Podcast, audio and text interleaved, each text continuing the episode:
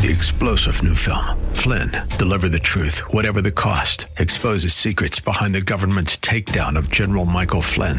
Flynn knew what the intel world had been up to. He ordered the first audit of the use of contractors. This set off alarm bells. He told the truth. He was the most dangerous person for Donald Trump to hire. They had to get rid of Flynn. Flynn, deliver the truth, whatever the cost. Available now. Watch it today. Go to salemnow.com. Salemnow.com. Dennis Prager here. Thanks for listening to the daily Dennis Prager podcast. To hear the entire three hours of my radio show, commercial free, every single day, become a member of Pragertopia. You'll also get access to 15 years worth of archives, as well as the daily show prep. Subscribe at pragertopia.com.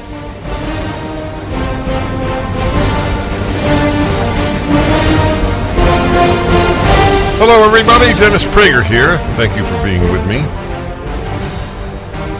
We're going to get to the debate in a, in a moment. Just, uh, I want to tell you something I told my friend and producer. There's no greater voice of moral clarity uh, functioning today than Douglas Murray. In case you're not familiar with him, he has been on our show a number of times. I did a fireside chat with him for PragerU. He has done PragerU videos. Has he done more than one uh, PragerU video? Yeah, yeah a few. And, and and even if I had no connection with him, I would say this: I will play for you a fair amount of his interview and, and some some degree of debate with Piers Morgan on the BBC. Oh, not the BBC. What is Piers on? What is Sky News? What is he on? Sky News. The the whole issue, as you know, if you know me at all, has been moral clarity. People don't like moral clarity because it forces you on occasion to take positions that are just not popular. It's an interesting question for me. I always say it's an interesting question. It's one of my sayings, and I, I don't like to have uh, sayings like that. There's nothing wrong with it. I just I don't want to lapse into a cliche of even if I invented it for myself. But I can't help it because there really are some interesting questions. But here's one: What is it most people yearn for? So I have so often said people yearn do not yearn to be free, they yearn to be taken care of. If that were not the case, there would be no popularity to socialism, Marxism, or communism. People yearn to be free, yearn to be taken care of more than they yearn to be free. They also yearned to be liked.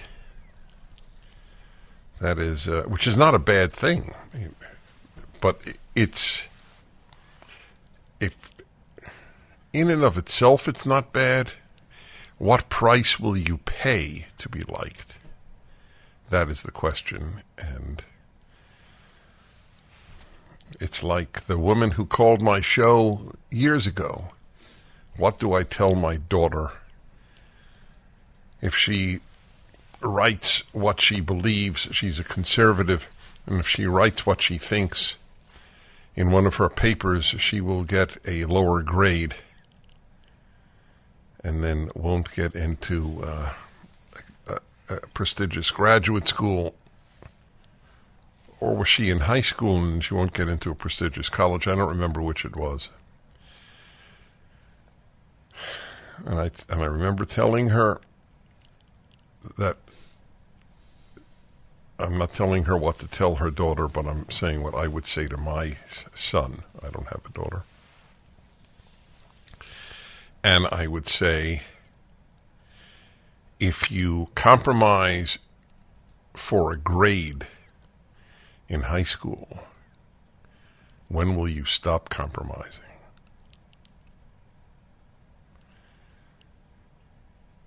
If you do X or Y to be popular, what will you not do to be popular? So last night was the debate another debate. And what I have is a uh, a poll here that DeSantis won, and I'll tell you uh, what uh, what poll it was actually. Uh, okay, let's see what poll was it. Yeah. Ron DeSantis wins the battle. This is from the Daily Mail. Wins the battle with Nikki Haley. Florida governor gets huge boost as Daily Mail debate poll reveals viewers rated his performance far better than his closest rival, and the majority think he is the best candidate to take on Trump. I'm not saying it's, it's, it's I'm not saying it's accurate. I'm merely reporting to you. On the other hand, my producer believes that uh, Nikki Haley, correct? You felt Nikki Haley did best. So, the th- but it's a not. I don't know if there's a but here. Your th- your hesitation to say DeSantis did best is that he's not charismatic. So clearly, then you're implying that Nikki Haley is more so. Yes. Right. Okay. And just I just want to make clear where you're coming from. My own position uh, has been consistent, which doesn't make it right. You could be consistently wrong. The left is consistently wrong. But my own position has been unwavering. All I care is defeating that destructive party. It's been destructive since its founding, the Democratic Party because it is now a left wing, not a liberal party. For a liberal party, I wouldn't have much passion on it. Liberals are naive, but they're they're not bad. The left is bad. The pincer movement that is destroying the West or trying to destroy the West is fundamentalist Islam and leftism. That's why they are aligned. That is why you have the idiocy of queers for Palestine. It's real idiocy, since there's a an LGBTQIA plus parade in Tel Aviv. There, there is none in the, any Palestinian area.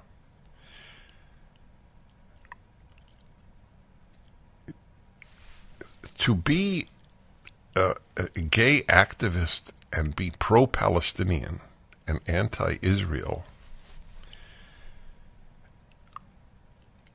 is almost inexplicable unless there is an overriding concern that is greater than what is good for me as an LGBTQIA plus and that there is the destruction of the West.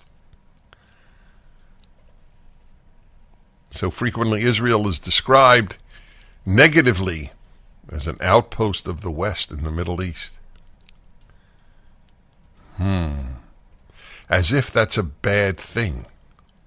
Isn't that interesting that people think that's a bad thing?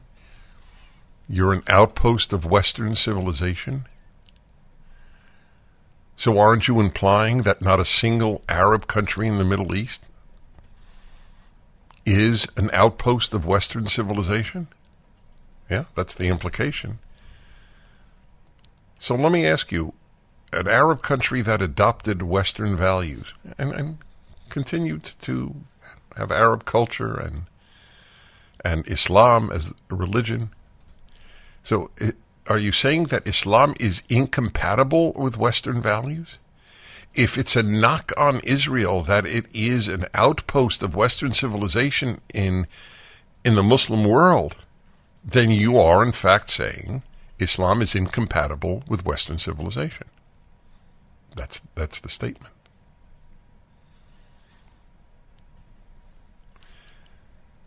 Hmm.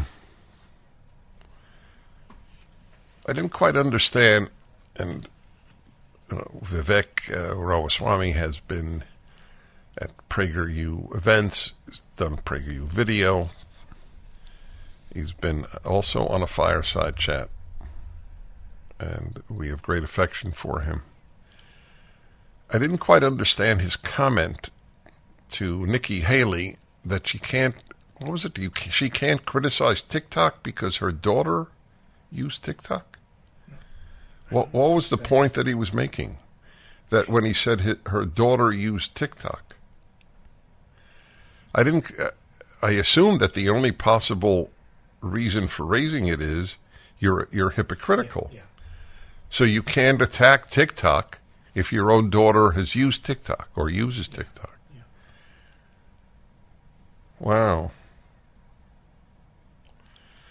I found that odd. By the way, how does he know? I'm not saying he doesn't know. She may have a you know be on TikTok. She may oh, have. She oh she may have a presence on TikTok. I Oh, don't I see. for You don't know it for sure. But that's an easy way. Right. The only question is who would be the best candidate to defeat. I don't believe Joe Biden will be. I would be willing to bet. I almost never bet on the future that Joe Biden will not be the nominee. When running a business, your employees can create all kinds of interesting situations, like getting complaints because someone on the team always smells horrible. You better talk to Bambee. With Bambee, get access to your own dedicated HR manager starting at just $99 per month. They're available by phone, email, and real-time chat so onboarding and terminations run smoothly. Team members reach peak performance and your business stays compliant with changing HR regulations. And with Bambee's HR Autopilot, you'll automate important HR practices like setting policies, training, and feedback. Schedule your free conversation today to see how much Bambee can take off your plate. Go to Bambee.com right now and type in Dennis Prager under podcast when you sign up. Spelled Bam, B E E dot com, Bambee dot com. Type in Dennis Prager. Do we have uh, the Do we have the Douglas Murray? Uh, is We're it? working. You're working on that. Huh. Right now, pro-Palestinian and anti-Israel means that you want Israel obliterated. That's what it means. Tell me what pro-Palestinian rally has not chanted from the river to the sea, Palestine will be free, which means Israel will be no longer. They don't give you the rest of the sentence. Palestine will be free of Jews. I love when they they say, "Oh, we want a we want a one state where we don't care Jew." This is their propagandists. This is not what they actually believe, but nevertheless, Jew, Christian, Muslim will live in peace. Because Christians are doing so well in the Arab world. Jews are already gone. But uh, how, how are Christians doing?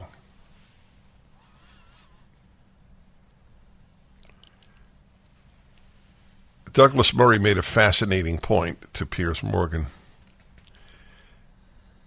that Gaza could have been Singapore. That's the term he, he used on a couple of Oh occasions. yeah, yeah, could have been.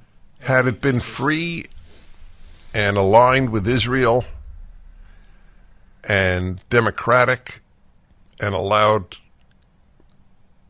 the money, the staggering sums of money that have poured into that benighted area of land, they use it to murder Jews, not to help Palestinians. They slaughtered Fatah. Nobody, nobody cares. It's, it's like I tell, I say these things, but how many people care? The record of Hezbollah,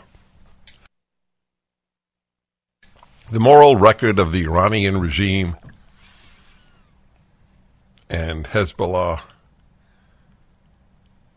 and ISIS, it's like, not to mention Hamas, it doesn't matter to people. They, they're pro Hamas as, as if it's a good group of humans.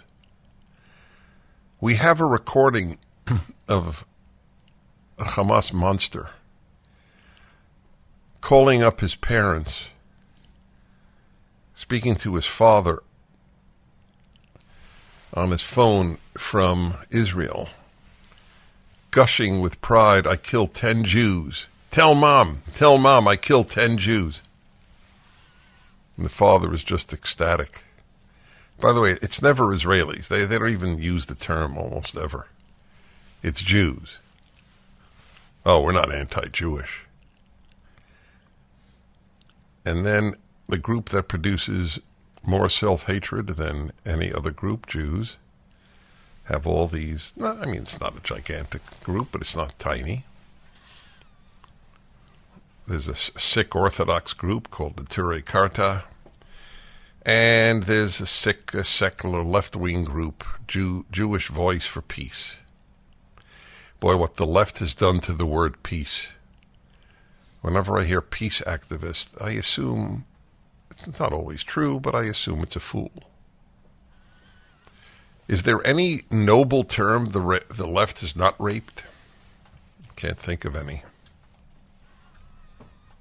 So it's the pincer movement, fundamentalist Islam, and leftism. Will the Jews survive those? And will the West survive? Depends on what you do. Every one of you listening, and every every one of our countries. People don't want to fight. It's amazing. How many how many Harvard seniors? So I'm taking the oldest college students, seniors, the most prestigious college, Harvard. How many of them know about the slaughter of the Charlie Hebdo editors? I would be shocked if more than one out of ten. I would be shocked if one out of ten. Yeah. And that's recent. Yeah. Where Muslims just went in and slaughtered the entire staff of Not the entire staff, but they the entire staff that they found there, Yeah. And or or terribly injured. They, they how many? Look up the number, uh, and I'll, that way I can be totally precise. Because they er, they felt that Charlie Hebdo, which is a very long-standing French satire magazine, they deserved to be killed, to be murdered, because they had published pictures of drawings, really, drawings of Muhammad. By the way, all through medieval Islamic history are drawings of Muhammad. But let's say it isn't. Let us say it is it is forbidden for people that Islam forbids any drawing because it's imaginary. We don't know how he lit, how he looked. Any drawing of Muhammad.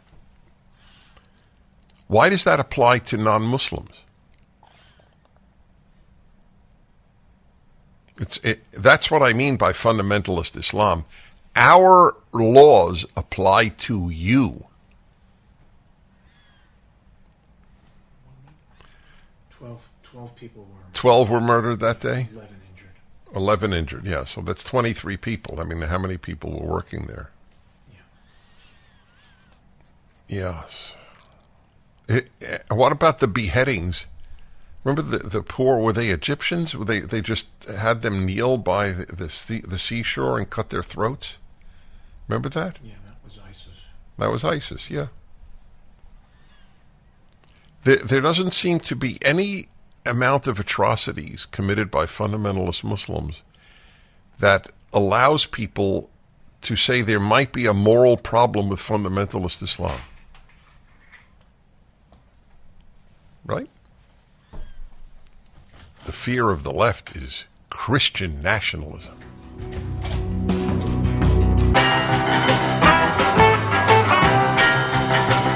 So I'd like you to hear an excerpt that I chose from Nikki Haley from last night. Got that, Sean? From NBC News. In the last debate, Oh yeah, yeah. fun of me Hold on, hold on. Wait one second. That's correct.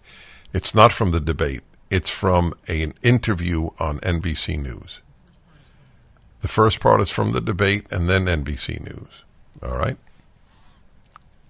In the last debate, she made fun of me for actually joining TikTok while her own daughter was actually using the app for a long time. So you might want to take care of your family first. Leave my Before daughter out of your voice. Adult daughter. The next generation of Americans are using it, and that's actually the point. You have her supporters propping her up. That's fine. Here's the truth. You're just the easy answer. One of the more fiery moments of tonight's debate. Welcome back to our coverage of the Republican presidential debate. I'm Tom Llamas. And I'm Hallie Jackson. We've got the candidates still making their way through their spin room here in Miami. Joining us now is somebody who was one of the biggest targets of the night, former UN Ambassador Nikki Haley. Ambassador Haley, thank you for being with us here. Thanks for having me. Listen, this debate was largely focused on foreign policy, but I have to start with that moment that we just saw. We got to start with scum and these attacks from Vivek Ramaswamy against you here. Can you take a minute to just reflect on that moment, what was going through your head, and help us understand, do you dislike him? Look, I'm a mom. I'm a mom. So the second that you go and you start saying something about my 25 year old daughter, I'm going to get my back up. But this is, it's not even about the personal part. There are serious differences that I have with him.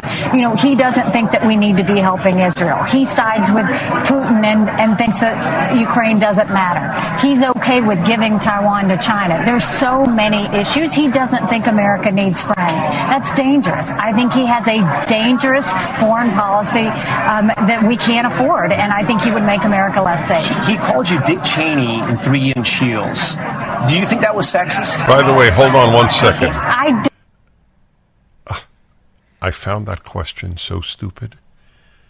It took my breath away. This is an NBC reporter. Did you find that sexist? What is it, what does that mean? What does the word sexist mean? That he I want to I really do folks, I'm sorry. I want to analyze it to show you how sick the world of the left's ideas how the sickest have permeated normative people. This guy eh, may not even be a leftist. Was it sexist to say you're Dick Cheney in three inch heels? Why? Because it implies that women wear three inch heels. Wasn't he saying you're a, fe- a female Dick Cheney? Isn't that what he was saying? Yeah. So maybe it's anti trans or it's anti non binary. But how is it sexist? Implying that women wear three inch heels and men don't? Is that is that is that it? These moments are so worthy of noting the, sickness. The question was pre- pre- deeply stupid. As as a rule, I am opposed to stupidity. It's a, it's a bias I have, and we we're bathing in it. Okay, we continue. Don't even give him the time of day. He has proven that he is just not worthy of being president of the United States. Everybody knows it. Everybody sees it. There's so many things that he said that were just uncalled for tonight. But, you know, I'll let people decide that. We've got real serious issues. We've got to talk about what's happening. We've got wars all around the world. We've got an economy that's in shambles. We've got a border that's open. And we've got a lot of families that are concerned. And those are the things that I wanted to talk about, not the fact that he got my heel size So let's talk about some of those issues here, including what we just heard from with our colleague Ryan Nobles, who is live in New Hampshire talking with voters there. I know you were listening when one of those voters talked about you and your answer as it relates to abortion access and what you would push for here. Um, you were, it seems, pushing the pragmatic in your response about what can actually get passed in Washington and what cannot. Do you believe that your competitors on stage are missing something in the dynamic here? Well, I think the fellas like deal with this differently. I look at it from the perspective that this is personal for every woman and every man in America. I had a roommate who was raped in college. I wouldn't wish on anyone what she went through wondering if she was pregnant, wondering if she was pregnant. What I'll tell you is I'm totally pro-life. In every way whatsoever. I just don't judge someone for being pro-choice any more than I want them to judge me for being pro-life. So when you're looking at this, I don't want to see this divide. Women don't want to be divided over this. I want this in the hands of the people. I want it at the states level. But if you're going to talk about a This federal is a bill, very important subject. I addressed it yesterday. The abortion issue and our civilization. My friends, I want to tell you about one of the most influential books of my life. In fact, it's on my list of the 10 books that most influenced me. And it's just been re released George Gilder's Men and Marriage. George Gilder has been clear about the stakes for the family since 1974. Fifty years later, the need of the hour remains. Men who take responsibility for themselves, men who love their wives, men who raise their own children, men who tackle the workforce, motivated by their family and the needs of others. Without fathers, our civilization will simply sink back into the Stone Age. We need to bring dads back, or else. Get your copy of George Gilder's classic book, Men and Marriage, today at dadsareback.com. Civilization is built by men with families to feed. Yep, without the dads, we're toast. Get George Gilder's book at dadsareback.com. So I'm, I'm playing for you Nikki Haley on NBC News. Nikki Haley is right about abortion. She's pro life. I'm pro life. If uh, we if we keep pushing for laws with no compromise, like for example, no exceptions for incest or rape, and at any time in pregnancy, the best is the enemy of the better. That is one of the most important rules if you care about moral improvement as opposed to being pure. On this planet, purity is not possible. Not if you want to do good. If you want to be perfect, uh, but that's not available to us. So I'll continue with Nikki Haley. At least be honest with the American people. Don't make them, you know, you've got Democrats making people feel scared that something's going to happen, and you've got Republicans trying to push something that's not even realistic. So I'll ask you the same question that I asked Governor DeSantis before you. Should Republicans even be pushing a federal bill at this point, in your view? I think we always want to save as many babies as we can and support as many moms as we can. And so I think the reason why I talked about consensus is let's see where we can get 60 Senate votes. Let's see, because anything would save more babies. It would do more. And so, and as we're seeing state laws, you know, come up, it's just like I said, we don't want to see a woman who gets an abortion get put in jail or get the death penalty. There's certain things that I think there's a place, but there has to be consensus if that's going to happen. Ambassador, let's turn to Israel and By the way, here, we'll get, to, we'll get to that in a moment. See, as the presenter of, I think, the most widely viewed pro life video ever made, the one I did for uh, PragerU, I think I have good credentials on this issue.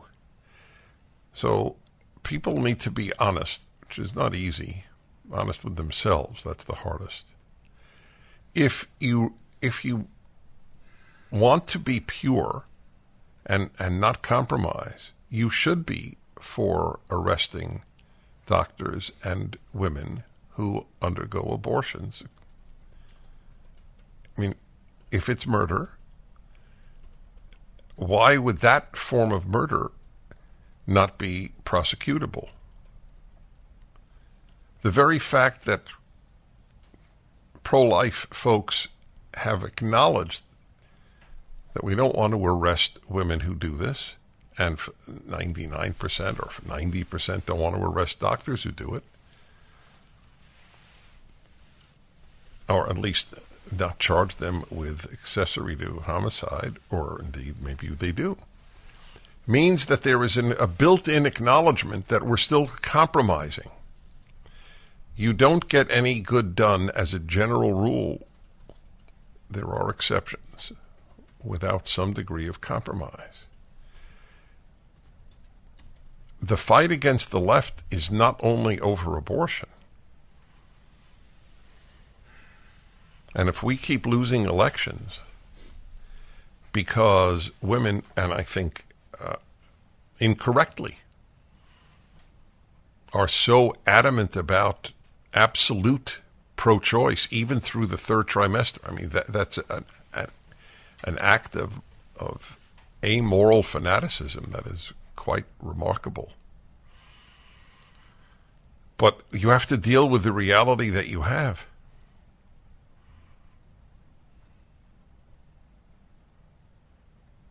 If the Democrats win, teachers unions win, you have you have more drag queen story hours.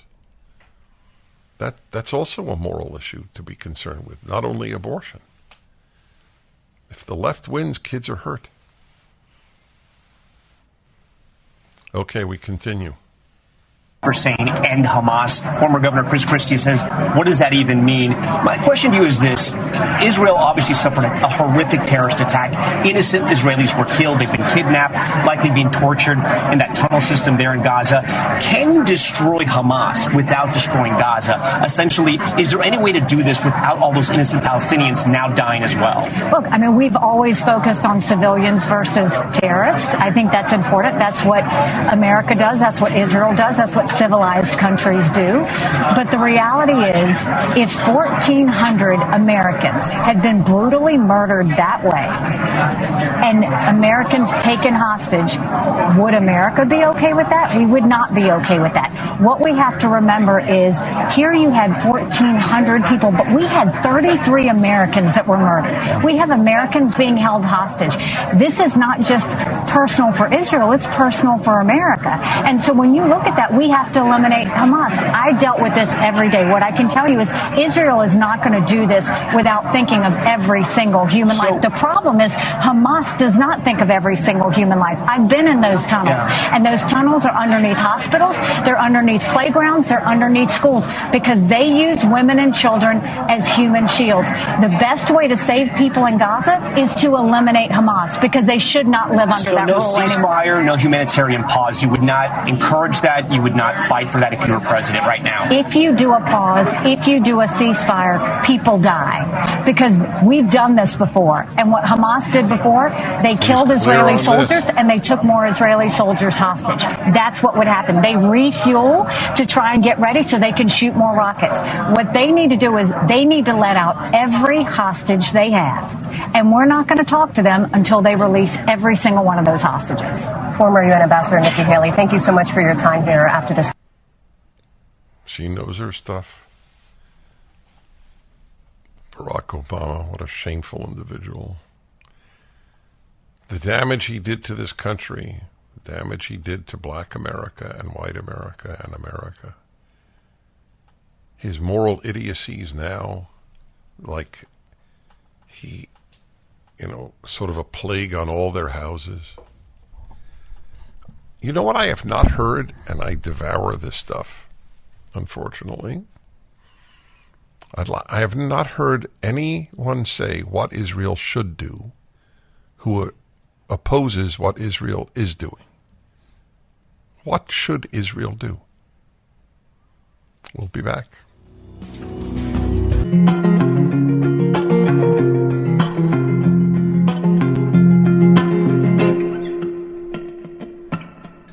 Hi, everybody. I'm Dennis Prager. Emma in Costa Rica. Hello. Hey, Dennis. It's Emma from Hayden, Idaho. My husband and I are Wait, traveling so why does down it say? here. Oh, you oh you're in Costa Rica. We're okay. in Costa Rica. Yeah, Oh, Costa Rica. We're traveling around here, and um, we went to a bakery, and it's a very international spot. And the waitress that was waiting on us, and she was very beautiful, and we were kind of talking back and forth. And I asked her where she was from, and she stalled. I said, "What's the matter?" She goes, "I don't like to tell Americans where I'm from." And I said, "Why?" She said, "I'm going to cry." You seem like such kind people. I will tell you. She said, "I'm from Israel," and I got up and hugged her, and her eyes started to tear up. And she said, "I didn't re- didn't plan for this, your country to turn their backs on us." And I told her how much I love Israel and I pray for her every day. And she ended up crying about it, but it was just. Why does I'm she sorry. feel that uh, we have turned our backs on Israel? because she finds out about all of the colleges that are, Uh-huh. you know, t- telling Jews to get up out of their seats, and the liberal media, you know, sympathizing with Palestine and Hamas. She doesn't understand it. I don't either. I don't either. I do. You do too. I know you long enough. The left is sick. They are. The left is always wrong. If if it's beautiful, the left hates it. And Israel is an island of beauty in the Middle East, so they hate it. America was not an island, but a peninsula of, of beauty with all its flaws on earth, and they hate it. They love the bad. Bad art, bad music, bad teachers, bad schools, bad innocence in children. It is a sick world, the left. Shame on you if you're a leftist. Shame on you. What keeps me sane is the belief there is a good and judging God. Your conscience is worthless, as so many people's consciences are worthless.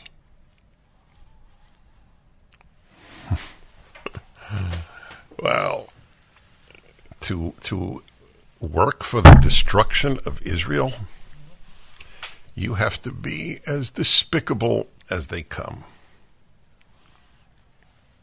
There is something even lower than the vast numbers of Muslims who want Israel dead. It's the vast number of non Muslims who want Israel dead. They were not raised in, in a culture of theological genocide, as not all by any means, but many Muslims have been.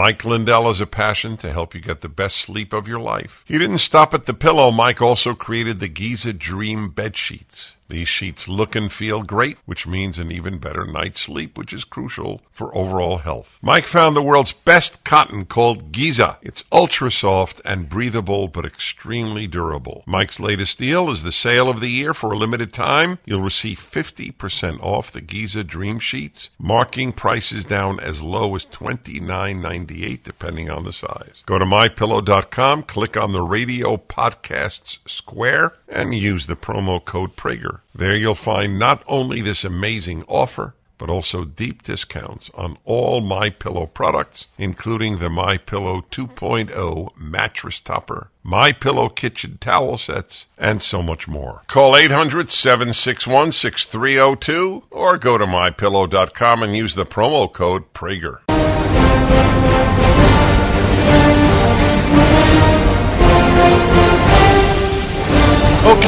Everybody, I'm Dennis Prager.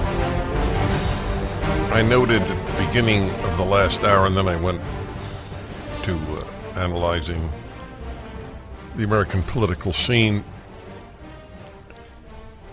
and I mentioned that there isn't a more clear moral thinker that I am aware of than Douglas Murray who uh, I've had on the show a number of times, fireside chat, done some PragerU videos.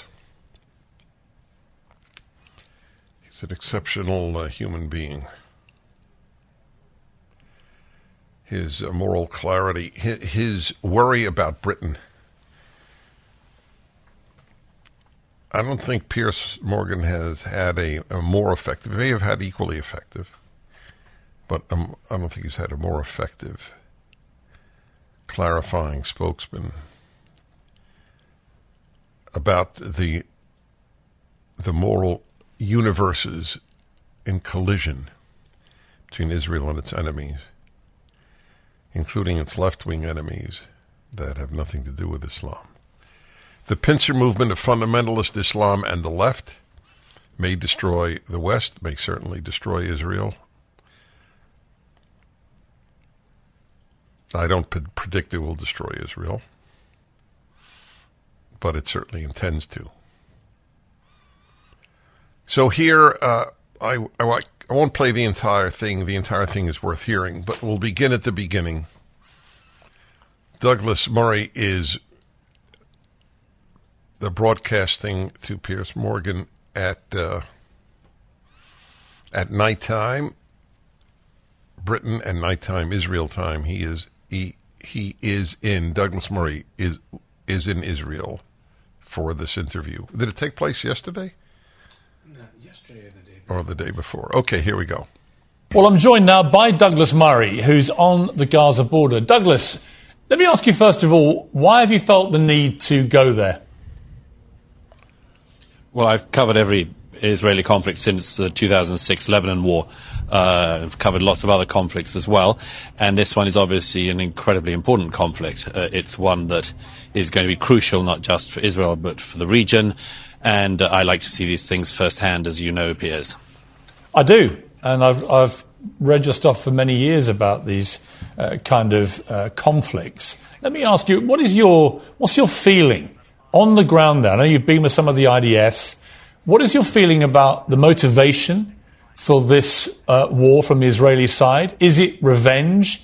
Is it something different? What, what are you picking up?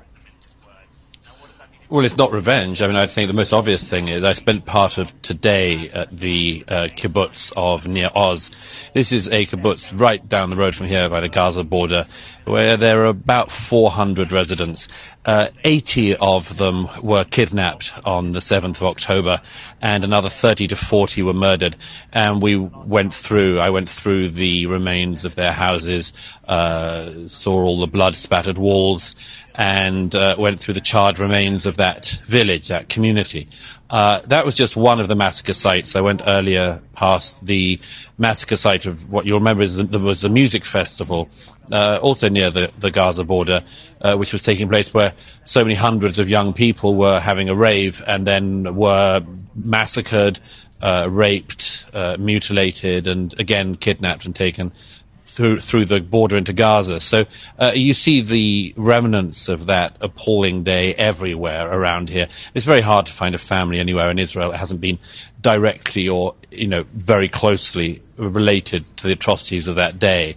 You know, 1,400 civilians slaughtered in one day and thousands more injured is the sort of thing that that will have an effect on any society. It would be roughly comparative to say 20,000 people being killed in our own country. Um, so it's it's a massive thing. It's a massive blow uh, in Israel. The whole nation has felt it, and of course, people know that there needs to be an answer to this. And I think that's well, you can hear behind me as I'm speaking some of that answer: the crump of artillery shells and uh, uh, uh missiles from the air. It seems. And you can see some of that rising over the border behind me. You've talked about proportionality in this conflict being absurd. I've talked a lot about what is mm-hmm. proportionate. And I, I struggle to think of what a proportionate response is to the barbarism of those terror attacks. Mm-hmm. Um, you know, there is a view, and maybe you share this view, but there is a view. I think Ben Shapiro said this to me when I interviewed him there there should be no limit on the response that Israel has. It's not about proportion. It's not about you kill one of us, we kill one of you. This is about a war right. specifically designed to eliminate Hamas, and they will do what it takes. Yes. Well, I mean, remember that the, one of the heads of Hamas said only a few days ago, uh, uh, from uh, the comfort of his foreign residence, because remember the heads of Hamas don't live among their peoples. They uh, they've been made billionaires by taking in international aid for years now. Uh, but one of the heads of Hamas said uh, the other day, "We will keep doing October the seventh again and again and again." So there's a realization in Israel, I think, that this is just unlivable. You you, you can't have a situation where you have a neighbor who well, won the election in 2006 after Israel withdrew from the Gaza, promptly killed their fellow Palestinians, the Fatah members in the Gaza, threw them off buildings and shot them in the back. Uh, um, so uh, Hamas has been ruling Gaza uh, for all the last one and a half decades. Uh, it has spent all the international aid money and much more that has come into it on its own infrastructure of terror tunnels, its infrastructure of rockets and other munitions to throw at Israel, and then, of course, in enriching its leaders. Uh, the place you see behind me could be Singapore by now, uh, and there's a reason it isn't, and it's the leadership of Hamas. And so, you know, I think that it is something that people have to realize that this is not a situation which is sustainable for Israel. And uh, yes, the Israeli uh, government is going to be doing whatever it needs to do to fulfill its objective of, of ridding uh, the Gaza of Hamas. Uh, how easy or difficult a job that is is another question, but uh, it's something that is going on as we speak. But in terms of the, the moral quandary which I've been feeling, and it's not about Israel wanting to eliminate Hamas, I completely agree with that mission statement. And certainly there's no chance of any peace when you have a terror group in charge of Gaza in the way that they've now completely established themselves to be, with no limits and just a desire to eradicate Israel and as many Jewish people as they can kill. So let's park that to one side. I concur with the mission statement. But it is incredibly difficult, just on a human level, to see, because we know the civilian population in Gaza is half children, to see the sheer numbers of kids who are being killed by the Israeli uh, onslaught that's come back against Hamas. What do you feel about that on a human level? What should we all be feeling about well, that? The first thing is, it, the first thing is, should those deaths really be attributed to the Israeli side? Um, you, we saw the other day the BBC and other media uh, reported that the people who were lying dead on the street on one of the main routes through Gaza was alleged to be a, um, a massacre carried out by Israelis. It turned out it wasn't the case at all. Uh, it was Hamas massacring Palestinians fleeing south, as the Israelis had recommended they do. Um, so the question, in a way, that you ask, uh, I would say there's an answer to, which is who exactly is responsible for these deaths? Um, if you do, as Hamas does, uh, decide to uh, build bunkers and put rockets on them and then put hospitals on top of them, who exactly is responsible for that?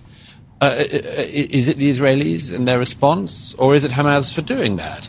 Uh, if you do decide, as Hamas has done, uh, to use all of these billions of dollars of international aid to build tunnels where you can hide, uh, among other things, uh, the, the, kidnapped uh, uh, Israelis. Um, who's responsible for, for the, the, strikes that happen as a result and any civilian deaths? Is it the Israelis or is it Hamas, who has been holding the Palestinian peoples of the Gaza hostage for the last 15 years and more? I, again, I repeat this point. You know, a lot of what has been said about this seems to suggest that Hamas has no responsibility for this. You know, if you if if you went into your neighbour's house, ransacked it, raped your neighbours, uh, killed some of them, took others into captivity, and then somebody said uh, that's not on, uh, I'm going to do something in retaliation to that, uh, you would bear the cost of that. You'd bear the price for that. Uh, the Israelis have the right to respond uh, to such an atrocity. And I'm, I'm rather surprised, or at least I'm, I'm, not surprised in a way, I'm disappointed as ever by the number of commentators in the UK and elsewhere who seem to, who always use t- times like this to say things like, we've got to, we've got to, you know, this is a time for judicious voices. This is a time for right. Calm All right, hold on. We'll, we'll continue. Douglas Murray uh, being interviewed. He's at the Gaza-Israel border. Yes, that that point who is responsible for the Gazans' deaths? Israel or Hamas?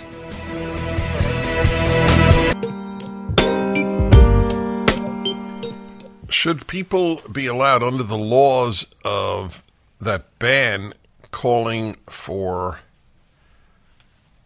the pro terror? Is a pro Hamas demonstration a a violation of British law. That's the latest part of this interview, Piers Morgan uh, with Douglas Murray, who is at the Israel Gaza border during this interview that was held yesterday. We continue terror on the streets of Britain. And that existed before the 2006 Terrorism Act banned glorification, and it certainly exists now. Uh, if you stand on the streets of London calling for jihad, you are calling for terror, and that is actually a place where free speech is at its limit and is no longer permissible. It's the same with, for instance, calls for intifada on the London tubes. Remember, we had a touch of intifada on the London tubes a few years ago. So again, calling for intifada is something that you're not but allowed to about, do in the UK. Okay, you're not Douglas, allowed to call for murder. You're not allowed. You're not allowed to. Let me finish one other case. Mm. You're not allowed uh, to stand on the streets of London and call for the murder of Jews or any other minority. No. And yet people have been getting away with this No, but Saturday the- after but these Saturday. are- and, right. and, and are the police arresting people? No. Right. No, they're not. The police last week said we're outnumbered. Right, so, so that is a key point. The police have said, Met Commissioner Sir Mark Rowley said, the laws created by Parliament are clear. There is abso- no absolute power to ban protest. Therefore, there will be a protest this weekend.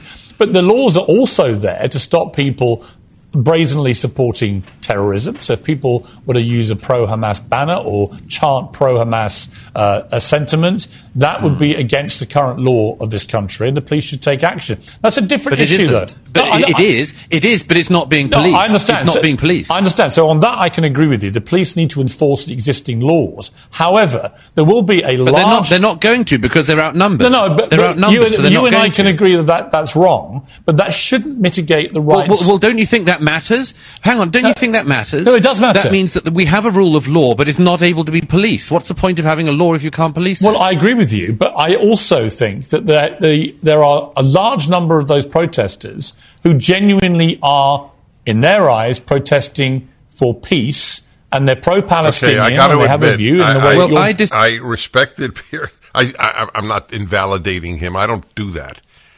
You, you make one comment that is foolish, and you, you're permanently invalidated. Uh, but that that betrays a naivete that I find inexcusable in, in an intelligent, and he is intelligent, adult. That the majority of the people protesting and pro Palestinian, anti Israel demonstrations are for peace? I spoke at Stanford University a number of years ago, and it was at a pro Israel uh, rally on campus. And a woman came over to me and she said she's a peace activist. She, she doesn't agree with the way I described Israel's enemies. And so I finally calmly said to her, you, you say you're for peace? She said, Yes. So I said, Are you for peace with Israel or for peace without Israel? And she walked away. These people are for peace without Israel. We continue. Disagree with that. I disagree with that, and I'll tell you one reason why. Hmm. Uh, the crowds in question are 100 times larger than the number of people who came out when hundreds of thousands of people were being killed in Yemen. They are 100 times larger than the number of people who came out when Bashar al Assad killed hundreds of thousands of people in Syria. Seems to me that the people in question only care if one side in the particular conflict happens to involve the Israelis. But they're allowed very to. excited. But they're indeed. allowed to. So I don't. Well, they're allowed to, absolutely, and and and we can make judgments about them. Hmm. But I would not presume by any means that what you're talking about are pro-peace people. They're anti-Israeli. That's it. Well, but they're allowed to be anti-Israeli. I think that's the point. They're not Sure, allowed. they're allowed to be anti. If, if you're allowed to be, in that case, I suppose we have to allow people to be anti-other nations as well. I mean, Britain was founded at the same. ye- Uh, uh, sorry, Israel. Sorry, was founded in the same year within the year of Pakistan. Maybe By we the should allow way, large I just want to say for the of, record, he's the only other person I know who raised Pakistan.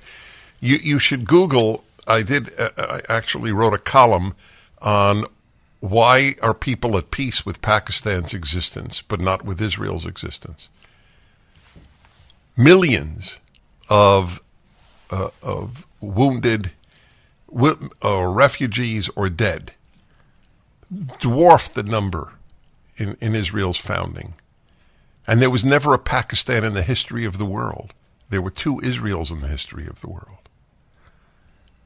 But nobody claims Pakistan has no right to exist because Pakistan isn't Jewish.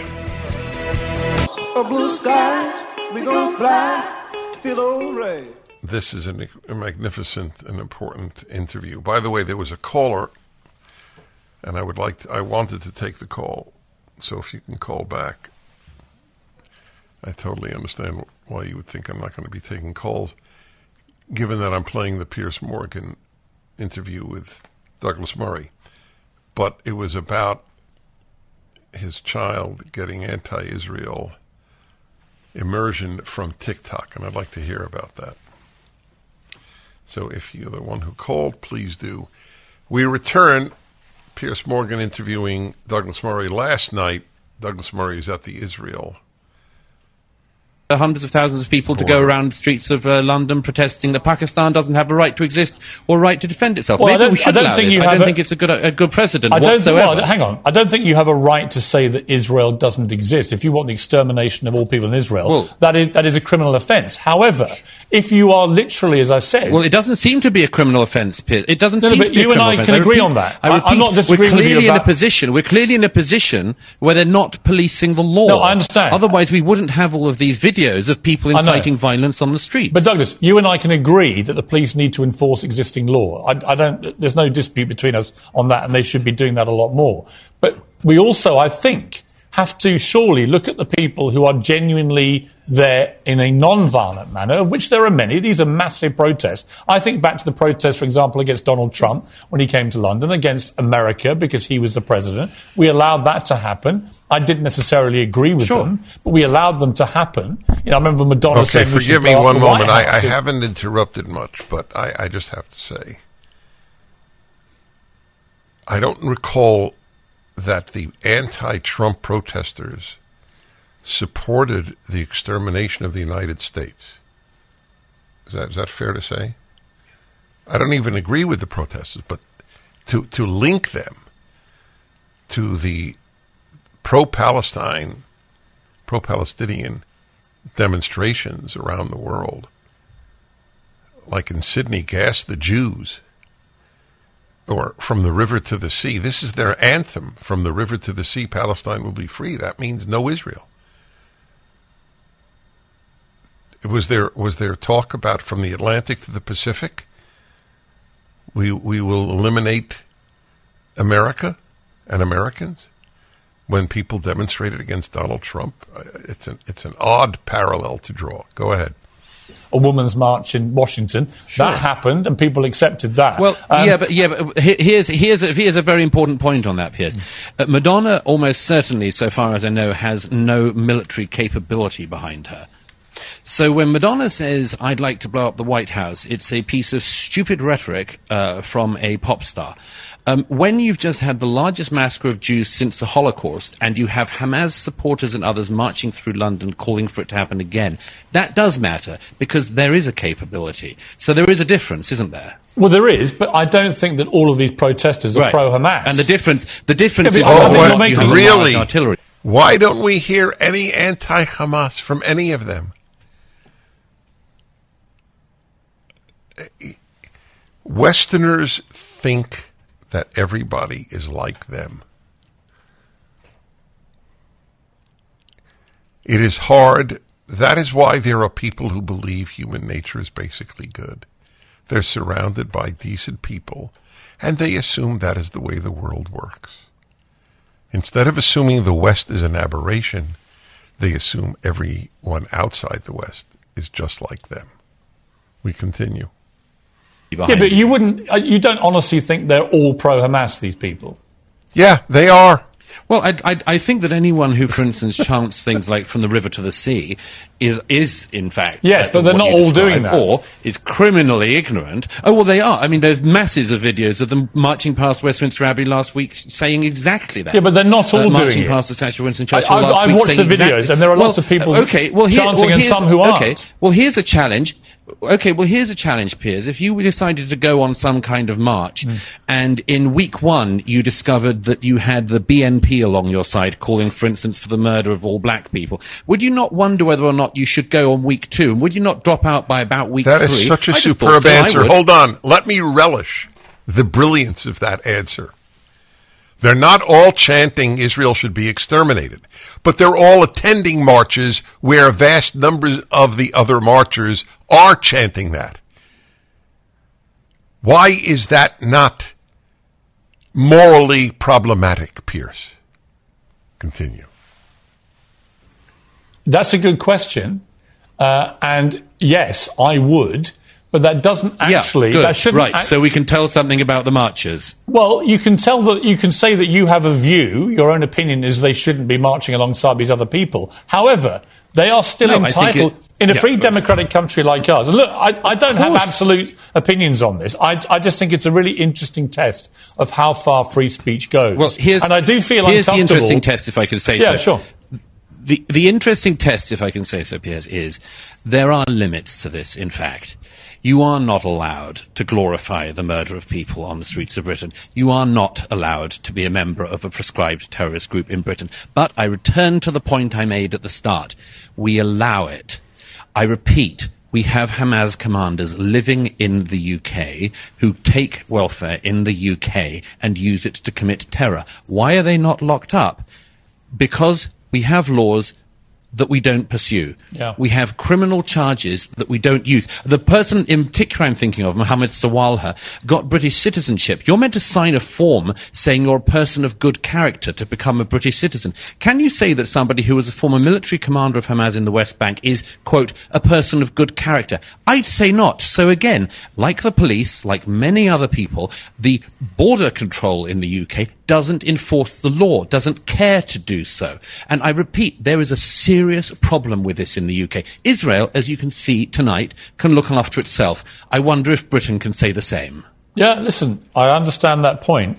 You've also said it will have to be counted if the march goes ahead because the British public shouldn't have to put up with it. But what Yes. does that mean in reality? You're not endorsing people to go I think and that the- confront them, are you? No, no, not at all. Um, I'm, I would suggest. All that right, we'll hear what he Senate- suggests, and the, the timing will be perfect. This was, it's rare that I play such an extended interview, but the, the moral clarity is piercing. No, no pun intended. We'll be back.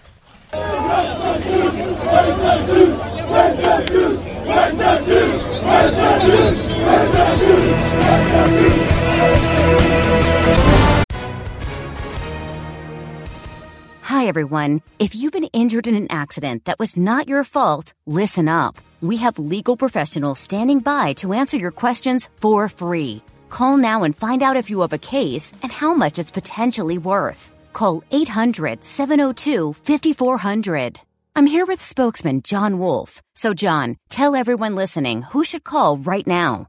Well, Maria, first off, thank you for having me here. It's always nice to answer the listeners' questions. Now, as far as who should call in, anyone who's been injured in an accident and think you deserve compensation, give us a call right now. 800 702 5400. You'll find out if you have a case and how much it's potentially worth. Thanks, John. You heard it, folks. Take advantage of this opportunity and call now 800 702 5400. Advertisement sponsored by Legal Help Center may not be available in all states.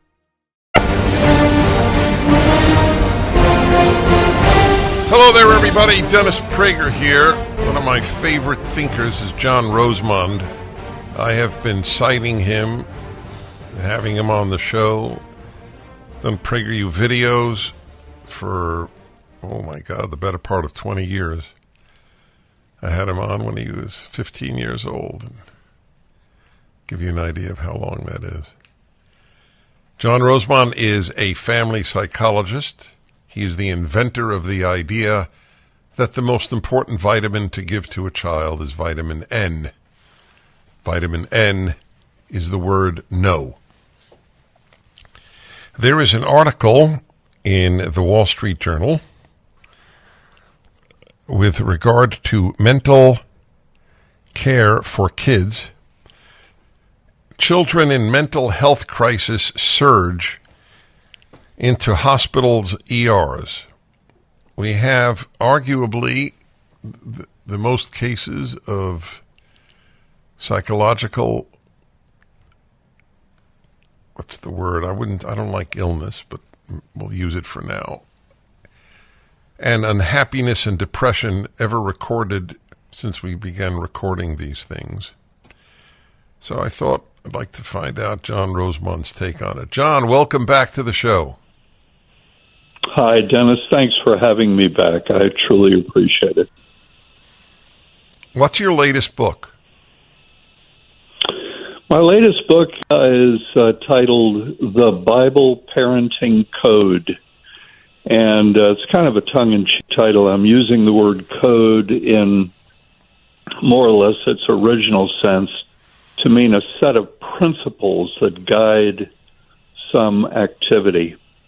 And uh, in this case, I've taken 40, which is a good scriptural number, biblical verses and explained how they pertain to the raising of children. And most of the verses in question don't mention children, parents, fathers, mothers, families. They uh, they uh, are verses that uh, most people would would are familiar with, but really don't see from a parenting perspective. Hmm. Well, I got to get that book. I'm going to order it during the. Oh, don't do that. I'll send it to you. Okay, I'll do both. you send I'll me one. you an autograph copy. Okay, that's fine. You don't get my invaluable autograph. You know. I know. I would treasure it. Thank you. It's very kind. You're welcome. By the way, I'm going to do a uh, I'm going to do a fun test on you right now. You are quite right that 40 is a big biblical number.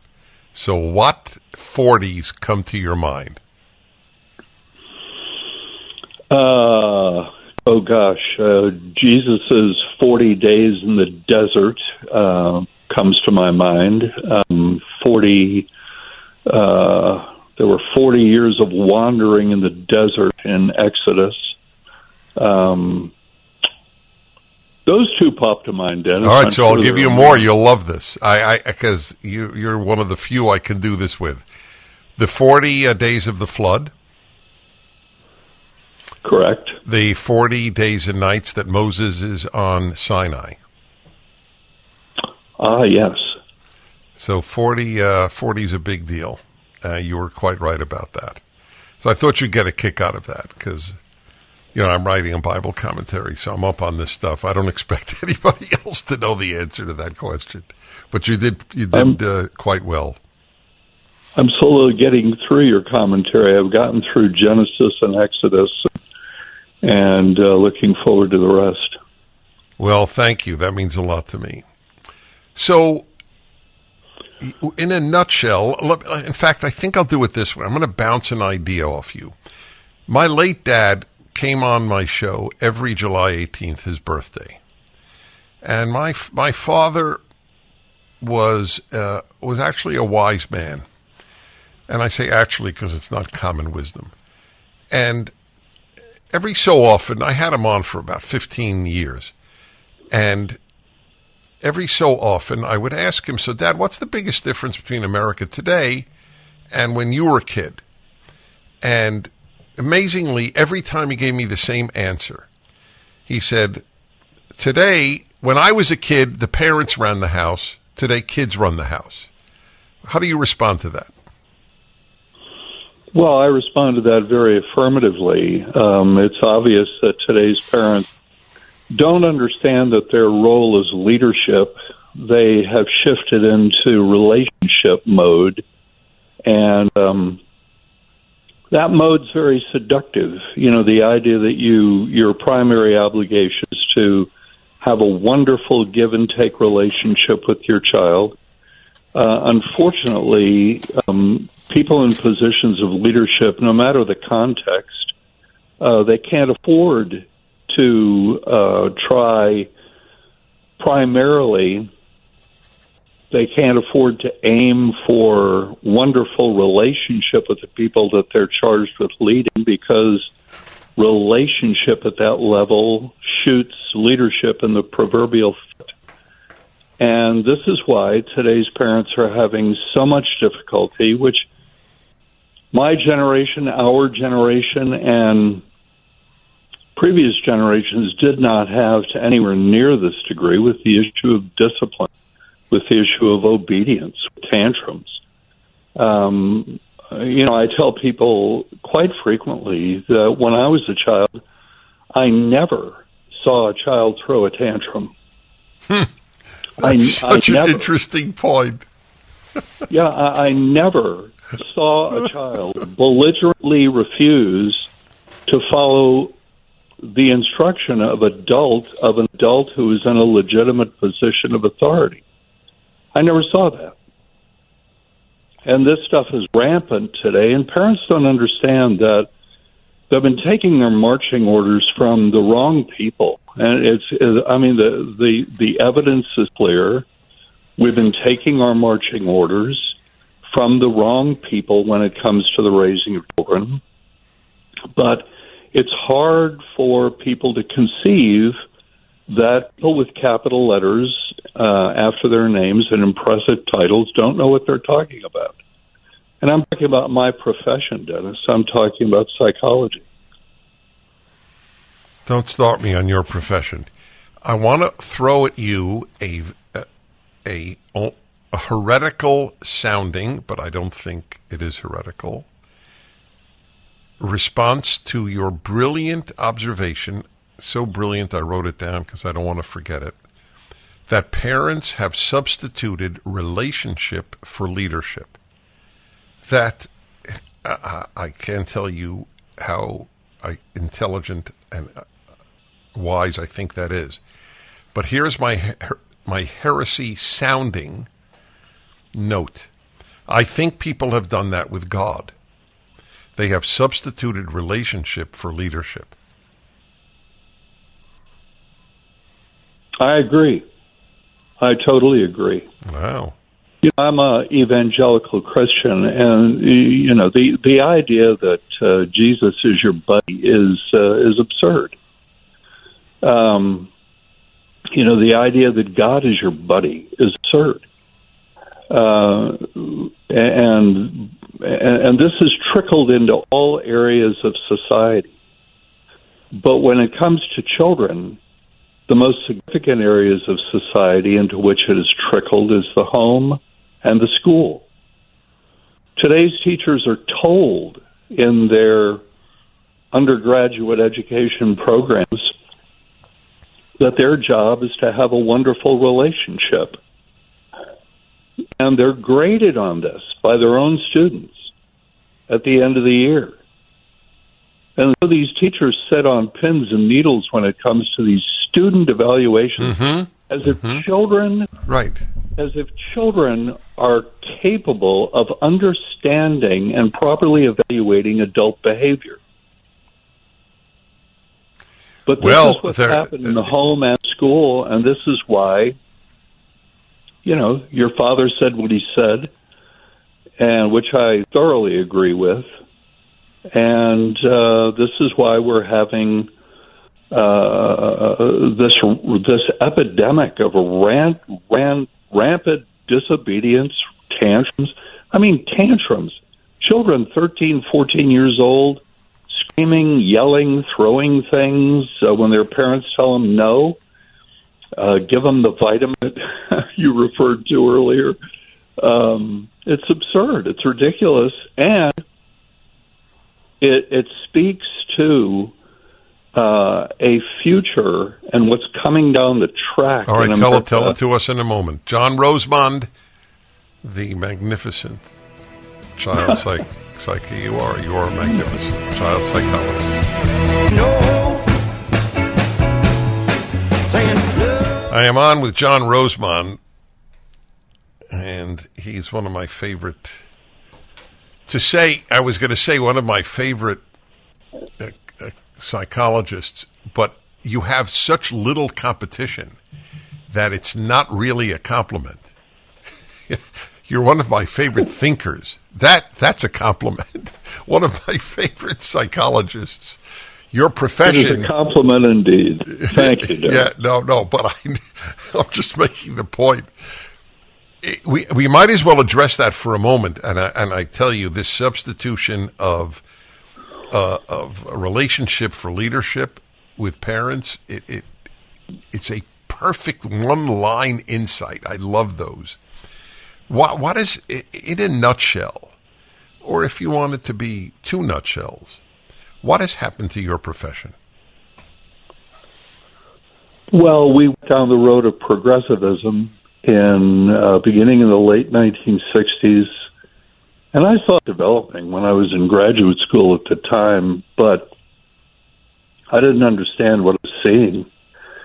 And I didn't understand it uh, completely until maybe the late 80s, early 90s.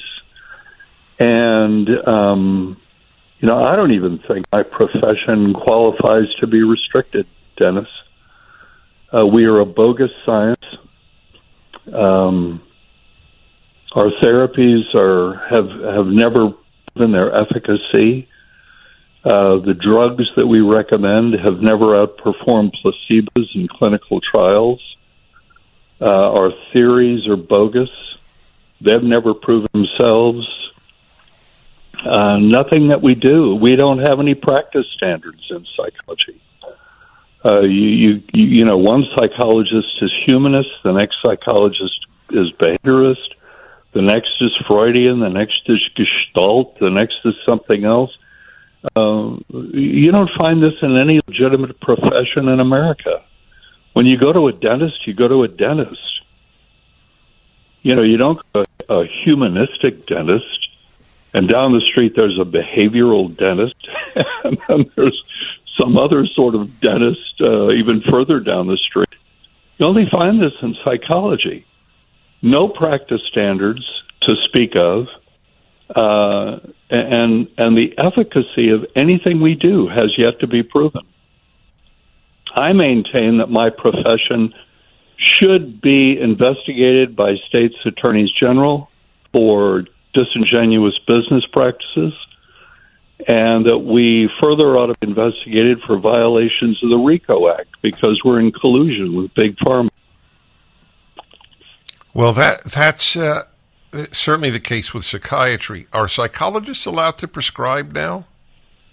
Some psychologists in some states are allowed to prescribe certain drugs I think California is one such state where psychologists can prescribe certain, what is it, class A drugs. Do you remember when? Well, I don't remember the number. It was hundreds, maybe a thousand, maybe more than a thousand psychiatrists declared Barry Goldwater mentally ill. Yeah, I remember that in the mid 60s. Yeah. Was that 64? Probably Yeah, because that's when he that. ran against uh, Johnson. Yeah, I mean it was it, it was the headline of the week uh, in 1964 when he was running, and uh, you know I was only 17 years old, but I'm already attuned to world affairs, and yeah, I remember that very very clearly. So it, uh, the reason I raise it is to show how far back the deterioration of psychiatry and psychology go, because that violated every basic rule. You can't judge a uh, clinically judge someone until you've seen them. Right, until you've talked to them, until you've had personal contact with them, and not just brushing contact, but sustained contact over a period of, uh, you know, several appointments, uh, several hours at least. Uh, yeah, and this is what I mean. My my profession's doing the same thing uh, these days with Donald Trump. You know, he's crazy too. Haven't you heard? Mm-hmm. So this goes under a different rubric, but related. Where I've said for so many years, everything the left touches, it destroys, and that would include a good chunk of psychiatry and psychology. Do you see any? And I'm, by the way, don't make up one. If there isn't, there isn't. But do you see any reason uh, for hope for your profession? No, I've been asked that question before. I see no redeeming quality and I see no hope. There's no indication whatsoever based on research, Dennis, that a person needs more than a high school degree to do competent counseling. I mean, counseling, competent counseling, what is it? It's nothing but common sense. I don't care how many years you go to school, how many degrees you have, when everything boils down to the nub of things, uh, it, it's all about common sense. It's all about connecting with a person empathically and your common sense. And the research studies have found that when people don't know the educational level of the counselor that they are talking to, that they rate people with high school, terminal high school degrees as highly as they rate PhDs, if not higher. Back in a moment with John Rosemond, R O S E M O N D. We will return. You're listening to the Dennis Prager Show.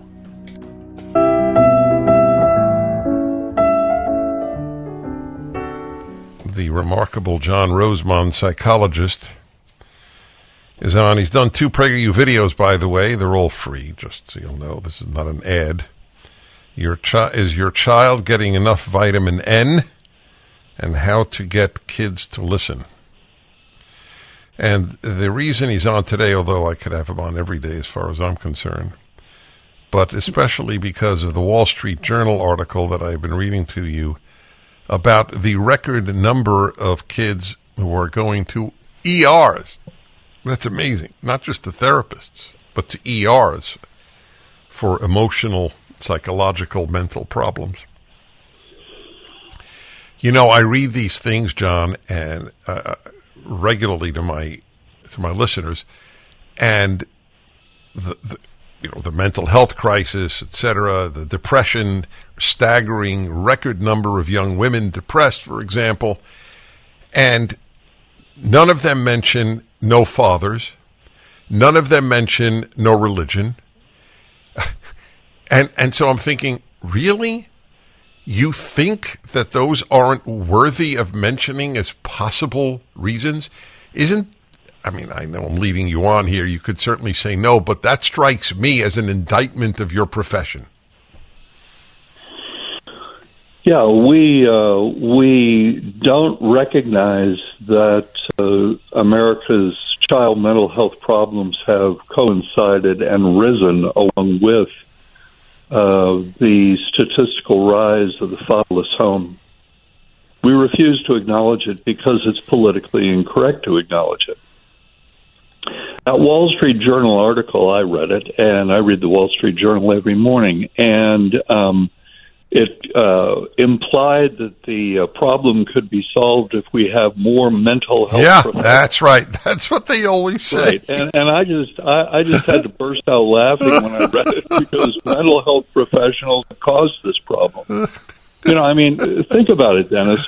You know, uh, your parents weren't consulting psychologists. My parents weren't consulting psychologists. None of our friends' parents were consulting psychologists or therapists of any stripe, and yet the mental health of our generation was statistically, provably, 10 times better than the mental health of today's kids. And the mental health of today's ki- of kids started deteriorating at the point where American parents began listening to taking their marching orders uh, instead of from their elders, where parents had traditionally gone up until this point uh, from psychologists and other mental health professionals in the late 60s and early 70s. And even though the per capita number of child therapists of various, you know, uh, labels has increased exponentially since 1970. Child mental health has deteriorated exponentially. When are we going to get it? These people fed us a pig in a poke when it came to their advice concerning child rearing, which today's parents unwittingly are adhering to. And they, they don't even realize that this new parenting philosophy is 50 years old. You know, they think parents who are in their 20s and 30s, and they have no reason to believe otherwise, that this is the way it's always been with kids. You know, you hear this, you hear this meme all the time. Raising a child is the hardest thing you'll ever do. Well, my parents would never have said that. Your parents would never have said that. And and and and your parents, my parents, you, you know, parents of that generation, on average, had probably uh, twice the number of kids that today's parents are dealing with, and they just, you know, they just uh, just strode through the process, confident of the legitimacy of their authority. You know, My- going my back parents- to the relationship, Okay. Going back to the whole relationship thing, instead of having an, a, a hierarchy of authority in the American family today, we have four, five, six people who are constantly struggling for the prize of who's the boss. It's crazy. Yeah, that was my father's if we don't original think- comment. Yeah, if we don't think that child mental health, you, you know, children need unconditional love and they need unequivocal authority. I would even argue they need that one more.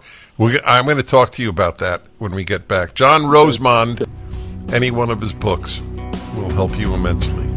Dennis Prager here. Thanks for listening to the daily Dennis Prager podcast. To hear the entire three hours of my radio show, commercial free, every single day, become a member of Pragertopia. You'll also get access to 15 years worth of archives, as well as the daily show prep. Subscribe at pragertopia.com. Three star general Michael J. Flynn, head of the Pentagon Intelligence Agency, knew all the government's dirty secrets. He was one of the most respected generals in the military. Flynn knew what the intel world had been up to. He understood its funding. He ordered the first audit of the use of contractors. This set off alarm bells. The explosive new documentary, Flynn, Deliver the Truth, Whatever the Cost, uncovers the facts behind this scandal. Flynn told the truth. He was the most dangerous person for Donald Trump to hire. I find out the worst enemy that I'm going to face in my life is right here in America. They took my assessment and they wanted me to change it. And I was like, I'm not changing it. They had to get rid of Flynn. With in depth interviews, archival footage, and never before seen personal records of the man behind the headlines. I just felt like I was drowning. Flynn, Deliver the Truth, Whatever the Cost. Available now. Watch it today. Go to salemnow.com. Salemnow.com.